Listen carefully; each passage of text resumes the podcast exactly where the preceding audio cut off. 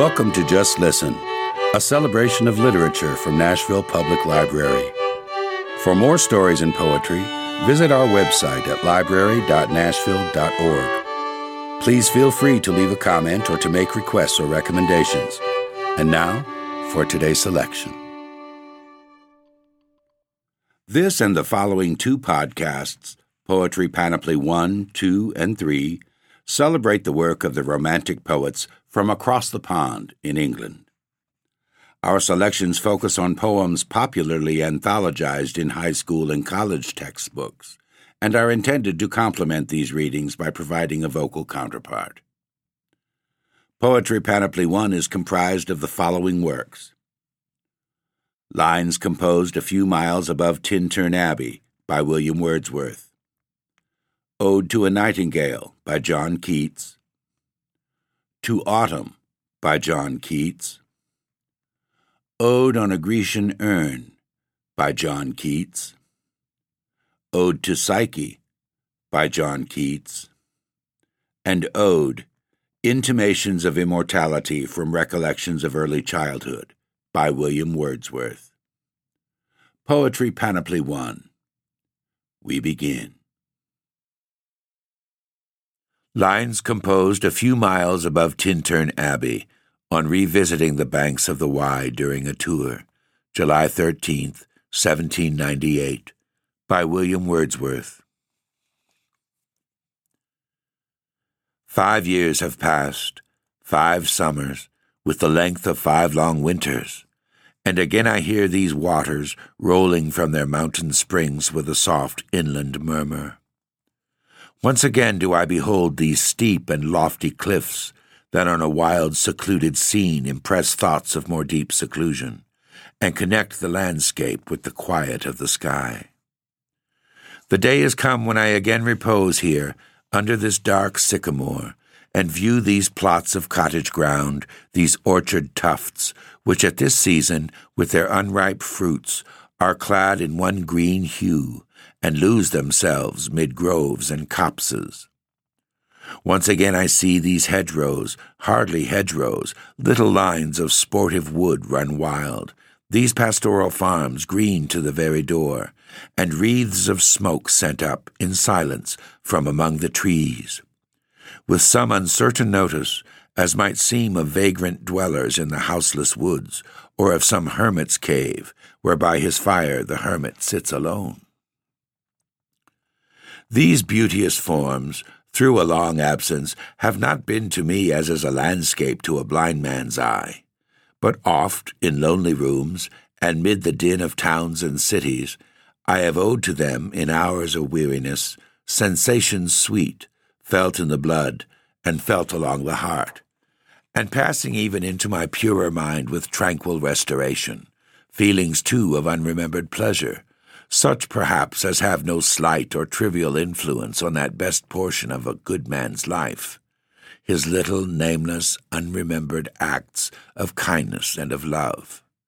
Nor less, I trust, to them I may have owed another gift, of aspect more sublime, that blessed mood in which the burden of the mystery, in which the heavy and the weary weight of all this unintelligible world is lightened that serene and blessed mood in which the affections gently lead us on, until, the breath of this corporeal frame and even the motion of our human blood almost suspended, we are laid asleep in body and become a living soul.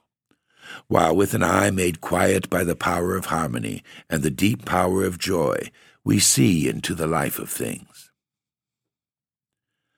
If this be but a vain belief, yet oh, how oft, in darkness and amid the many shapes of joyless delight, when the fretful stir unprofitable and the fever of the world have hung upon the beatings of my heart, how oft in spirit have I turned to thee, O sylvan Wye, thou wanderer through the woods, how often has my spirit turned to thee?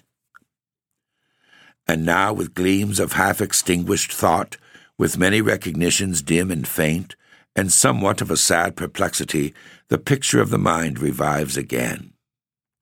While here I stand, not only with the sense of present pleasure, but with pleasing thoughts that in this moment there is life and food for future years, and so I dare to hope, though changed, no doubt, from what I was when first I came among these hills, when like a roe I bounded o'er the mountains, by the sides of the deep rivers and the lonely streams, wherever nature led, more like a man flying from something that he dreads than one who sought the thing he loved.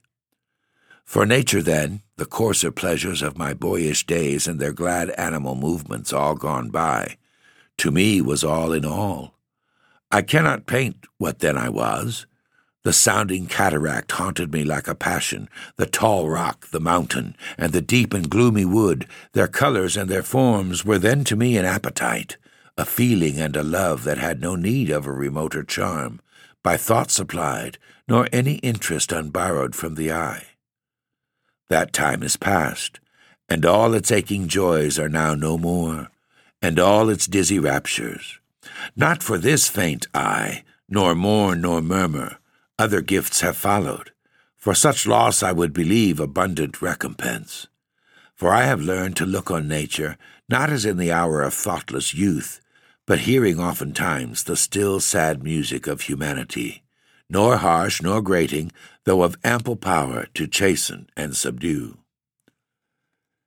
And I have felt a presence that disturbs me with the joy of elevated thoughts, a sense sublime of something far more deeply interfused, whose dwelling is the light of setting suns, and the round ocean and the living air, and the blue sky and in the mind of man.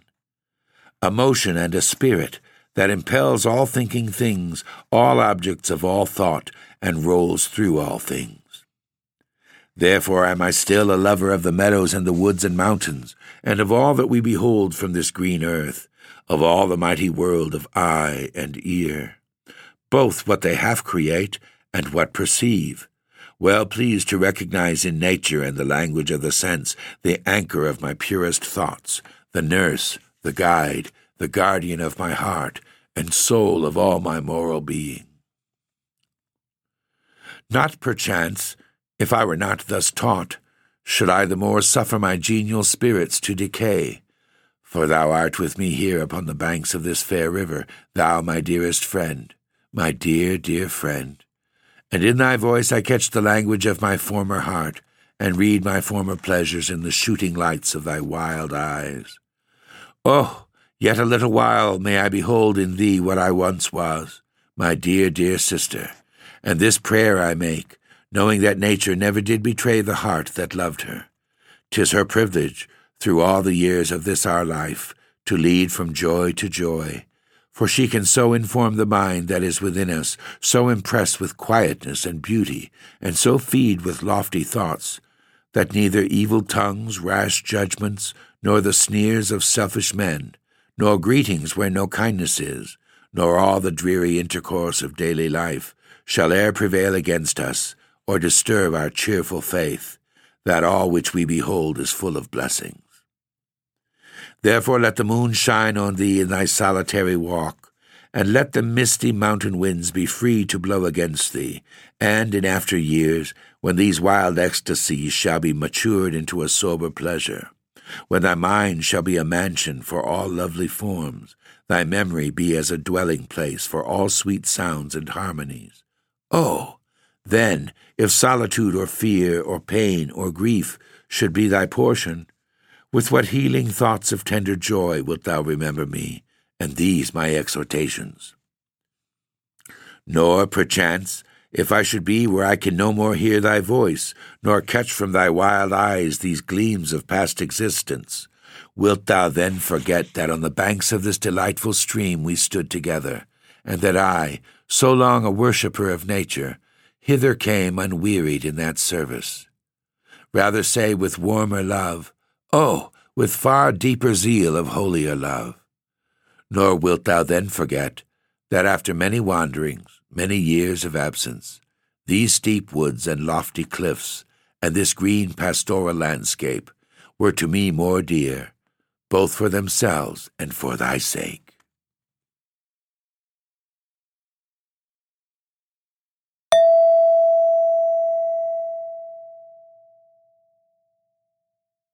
Ode to a Nightingale by John Keats. My heart aches, and a drowsy numbness pains my sense, as though of hemlock I had drunk, or emptied some dull opiate to the drains one minute past, and Lethe-wards had sunk. 'Tis not through envy of thy happy lot, but being too happy in thine happiness, that thou, light-winged dryad of the trees in some melodious plot of beechen green, and shadows numberless, singest of summer in full-throated ease. Oh, for a draught of vintage that hath been cooled a long age in the deep-delved earth, tasting of flora and the country green, dance and Provençal song and sunburnt mirth. Oh, for a beaker full of the warm south, full of the true, the blushful Hippocrene, with beaded bubbles winking at the brim and purple-stained mouth, that I might drink and leave the world unseen, and with thee fade away into the forest dim. Fade far away, dissolve, and quite forget what thou amongst the leaves hast never known, the weariness, the fever, and the fret here, where men sit and hear each other groan, where palsy shakes a few sad last grey hairs, where youth grows pale and spectre thin and dies. Where but to think is to be full of sorrow and leaden-eyed despairs, where beauty cannot keep her lustrous eyes, or new love pine at them beyond tomorrow. Away, away, for I will fly to thee, not charioted by Bacchus and his pards, but on the viewless wings of poesy, though the dull brain perplexes and retards. Already with thee, tender is the night, and haply the queen moon is on her throne, clustered round by all her starry fays. But here there is no light, save what from heaven is with the breezes blown through verdurous glooms and winding mossy ways. I cannot see what flowers are at my feet, nor what soft incense hangs upon the boughs, but in embalmed darkness guess each sweet wherewith the seasonable month endows the grass, the thicket, and the fruit tree wild. White hawthorn and the pastoral eglantine, fast fading violets covered up in leaves, and mid May's eldest child, the coming musk rose, full of dewy wine, the murmurous haunt of flies on summer eves. Darkling I listen, and for many a time I have been half in love with easeful death, called him soft names in many a mused rhyme, to take into the air my quiet breath. Now more than ever seems it rich to die, to cease upon the midnight with no pain, while thou art pouring forth thy soul abroad in such an ecstasy. Still wouldst thou sing, and I have ears in vain to thy high requiem become a sod. Thou wast not born for death, immortal bird. No hungry generations tread thee down. The voice I hear this passing night was heard in ancient days by emperor and clown. Perhaps the self-same song that found a path through the sad heart of Ruth, when, sick for home, she stood in tears amid the alien corn. The same that oft times hath charmed magic casements, opening on the foam of perilous seas, in fairy lands forlorn. Forlorn, the very word is like a bell to toll me back from thee to my soul's self. Adieu. The fancy cannot cheat so well as she is famed to do, deceiving elf. Adieu, adieu. Thy plaintive anthem fades past the near meadows, over the mill stream, up the hillside, and now 'tis buried deep in the next valley glades. Was it a vision or a waking dream? Fled is that music. Do I wake or sleep?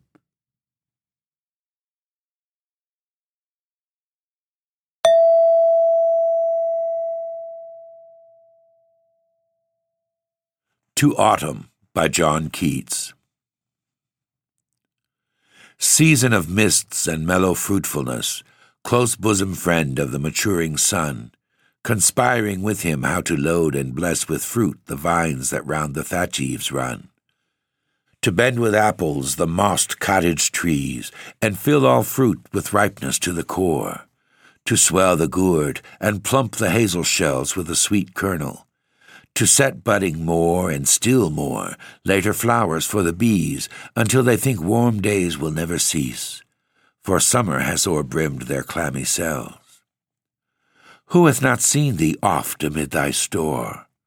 Sometimes whoever seeks abroad may find thee sitting careless on a granary floor, thy hair soft lifted by the winnowing wind, or on a half reaped furrow sound asleep, drowsed with the fume of poppies, while thy hook spares the next swath and all its twined flowers. And sometimes like a gleaner thou dost keep steady thy laden head across a brook, or by a cider press, with patient look, thou watchest the last oozings hours by hours. Where are the songs of spring? Ay, where are they? Think not of them. Thou hast thy music too while barred clouds bloom the soft dying day and touch the stubble plains with rosy hue. Then in a wailful choir the small gnats mourn among the river sallows, borne aloft or sinking as the light wind lives or dies. And full-grown lambs loud bleat from hilly bourne, hedge crickets sing, and now with treble soft the red breast whistles from a garden croft, and gathering swallows twitter in the skies.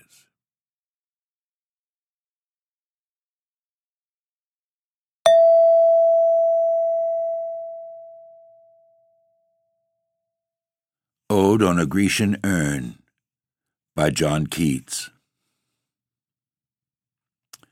Thou still unravished bride of quietness, thou foster child of silence and slow time, sylvan historian who canst thus express a flowery tale more sweetly than our rhyme. What leaf fringed legend haunts about thy shape of deities or mortals, or of both, in Tempe or the dales of Arcady? What men or gods are these? What maidens loth? What mad pursuit? What struggle to escape? What pipes and timbrels? What wild ecstasy? Heard melodies are sweet, but those unheard are sweeter. Therefore, ye soft pipes, play on, not to the sensual ear, but, more endeared, pipe to the spirit ditties of no tone. Fair youth, beneath the trees, thou canst not leave thy song, nor ever can those trees be bare. Bold lover, never, never canst thou kiss, though winning near the goal yet, do not grieve. She cannot fade, though thou hast not thy bliss, forever wilt thou love, and she be fair. Ah, happy, happy boughs, that cannot shed your leaves, nor ever bid the spring adieu. And happy melodist, unwearied, forever piping songs forever new. More happy love, more happy, happy love, forever warm and still to be enjoyed, forever panting and forever young. All breathing human passion far above, that leaves a heart high sorrowful and cloyed, a burning forehead and a parching tongue. Who are these coming to the sacrifice? To what green altar, O mysterious priest, leadest thou that heifer lowing at the skies, and all her silken flanks with garlands dressed? What little town by river or seashore, or mountain built with peaceful citadel, is emptied of this folk, this pious morn? And, little town, thy streets for evermore will silent be, and not a soul to tell why thou art desolate can e'er return. O Attic shape, fair attitude, with breed of marble men and maidens overwrought, with forest branches and the trodden weed, thou silent form dost tease us out of thought, as doth eternity. Cold pastoral, when old age shall this generation waste, thou shalt remain in midst of other woe than ours, a friend to man, to whom thou sayest, Beauty is truth, truth beauty, that is all ye know on earth, and all ye need to know.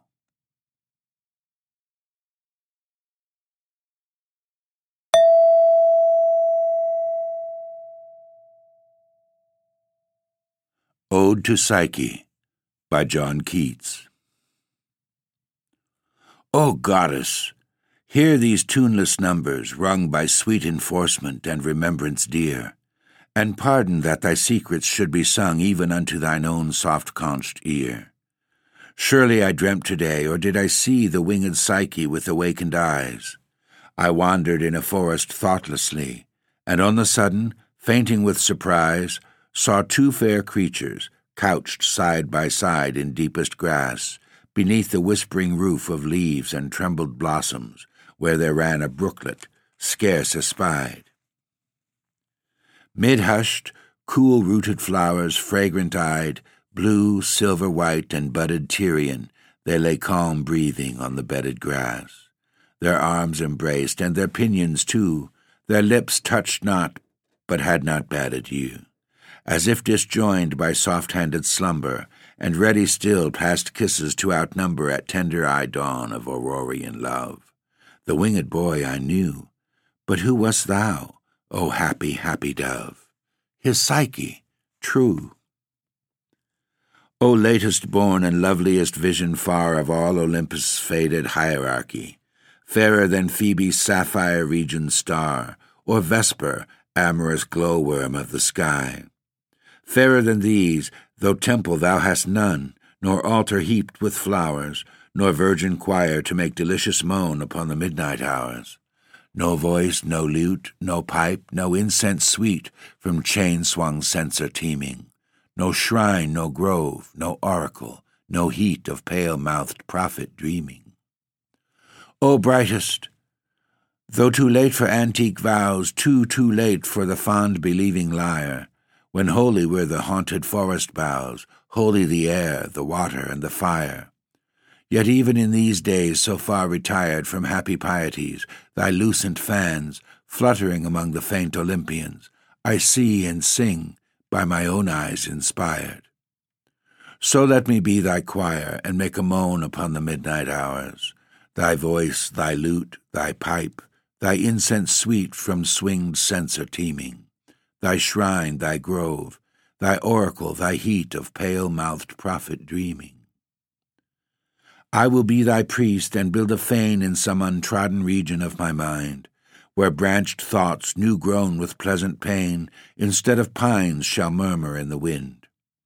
Far, far around shall those dark clustered trees fledge the wild ridged mountains steep by steep, and there by zephyrs, streams, and birds and bees the moss-lain dryads shall be lulled to sleep, and in the midst of this wide quietness, a rosy sanctuary will I dress with the wreathed trellis of a working brain, with buds and bells and stars without a name, with all the gardener fancy e'er could feign, who breeding flowers will never breed the same.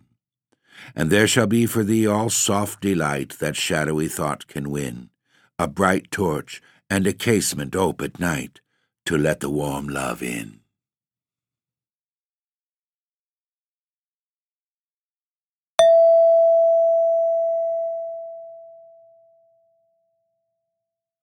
Ode Intimations of Immortality from Recollections of Early Childhood by William Wordsworth. The child is father of the man and I could wish my days to be bound each to each by natural piety. There was a time when meadow, grove, and stream, the earth and every common sight, to me did seem apparelled in celestial light, the glory and the freshness of a dream. It is not now as it hath been of yore. Turn wheresoe'er I may, by night or day. The things which I have seen I now can see no more. The rainbow comes and goes, and lovely is the rose. The moon doth with delight look round her when the heavens are bare. Waters on a starry night are beautiful and fair. The sunshine is a glorious birth, but yet I know, where I go, that there hath passed away a glory from the earth. Now, while the birds thus sing a joyous song, and while the young lambs bound as to the tabor's sound, to me alone there came a thought of grief. A timely utterance gave that thought relief, and I again am strong. The cataracts blow their trumpets from the steep. No more shall grief of mine the season wrong. I hear the echoes through the mountains throng. The winds come to me from the fields of sleep, and all the earth is gay. Land and sea give themselves up to jollity, and with the heart of May doth every beast keep holiday. Thou child of joy, shout round me, let me hear thy shouts, thou happy shepherd boy. Ye blessed creatures, I have heard the call ye to each other make. I see the heavens laugh with you in your jubilee. My heart is at your festival. My head hath its coronal, the fullness of your bliss. I feel, I feel it all.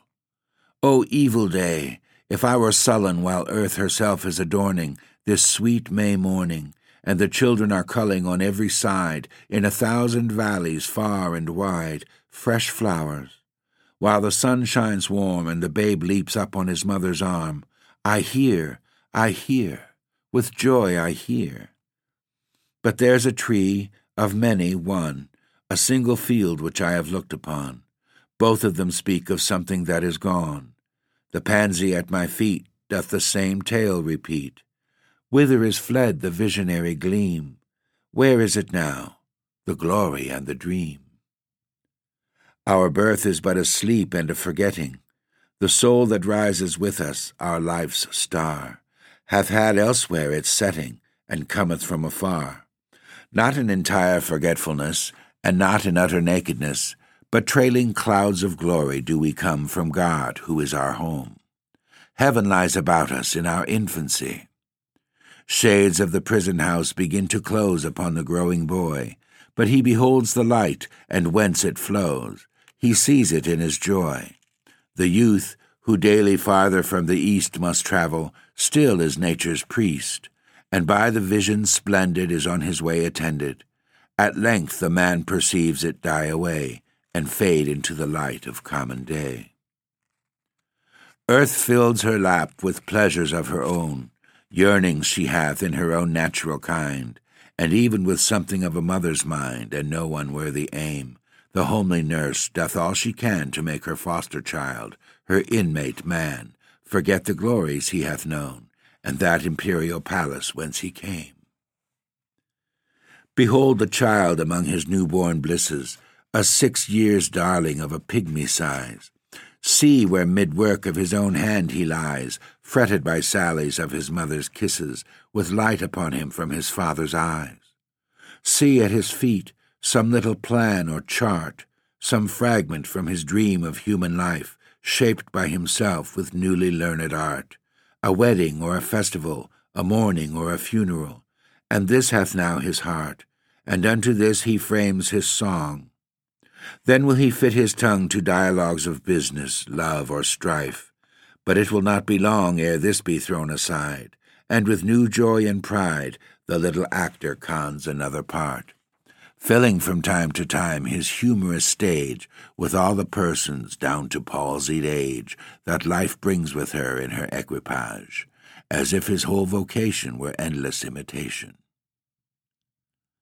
thou whose exterior semblance doth belie thy soul's immensity, thou best philosopher who yet doth keep thy heritage, thou eye among the blind, that deaf and silent readest the eternal deep, haunted forever by the eternal mind, mighty prophet, seer blessed, on whom those truths do rest which we are toiling all our lives to find, in darkness lost, the darkness of the grave thou over whom thy immortality broods like the day, a master or a slave, a presence which is not yet to be put by. Thou little child, yet glorious in the might of heaven born freedom on thy being's height, why with such earnest pains dost thou provoke the years to bring the inevitable yoke, thus blindly with thy blessedness at strife? Full soon thy soul shall have her earthly freight, and custom lie upon thee with a weight heavy as frost, and deep almost as life. O joy! That in our embers is something that doth live, that nature yet remembers what was so fugitive. The thought of our past years in me doth breed perpetual benediction, not indeed for that which is most worthy to be blessed, delight and liberty, the simple creed of childhood, whether busy or at rest, with new fledged hope still fluttering in his breast. Not for these I raise the song of thanks and praise, but for those obstinate questionings of sense and outward things, fallings from us, vanishings, blank misgivings of a creature moving about in worlds not realized, high instincts before which our mortal nature did tremble like a guilty thing surprised. But for those first affections, those shadowy recollections, which be they what they may, are yet the fountain light of all our day, are yet a master light of all our seeing. Uphold, cherish, and have power to make our noisy years see moments in the being of the eternal silence. Truths that wake to perish never, which neither listlessness, nor mad endeavor, nor man, nor boy, nor all that is at enmity with joy can utterly abolish or destroy. Hence, in a season of calm weather, though inland far we be, our souls have sight of that immortal sea which brought us hither, can in a moment travel thither, and see the children sport upon the shore, and hear the mighty waters rolling evermore. Then sing, ye birds, sing, sing a joyous song, and let the young lambs bound as to the tabor's sound. We in thought will join your throng, ye that pipe and ye that play, ye that through your gardens today feel the gladness of the May. What though the radiance which was once so bright be now forever taken from my sight? Though nothing can bring back the hour of splendor in the grass, of glory in the flower, we will grieve not, rather find strength in what remains behind, in the primal sympathy which having been must ever be, in the soothing thoughts that spring out of human suffering in the faith that looks through death, in years that bring the philosophic mind. And O ye fountains, meadows, hills, and groves, forebode not any severing of our loves. Yet in my heart of hearts I feel your might. I only have relinquished one delight to live beneath your more habitual sway. I love the brooks which down their channels fret, even more than when I tripped lightly as they. The innocent brightness of a newborn day is lovely yet. The clouds that gather round the setting sun do take a sober coloring from an eye that hath kept watch over man's mortality. Another race has been, and other palms are won. Thanks to the human heart by which we live, thanks to its tenderness, its joys and fears, to me the meanest flower that blows can give thoughts that do often lie too deep for tears.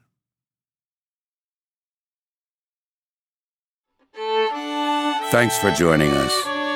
Tune in to another session of Just Listen by visiting your Nashville Public Library website at library.nashville.org.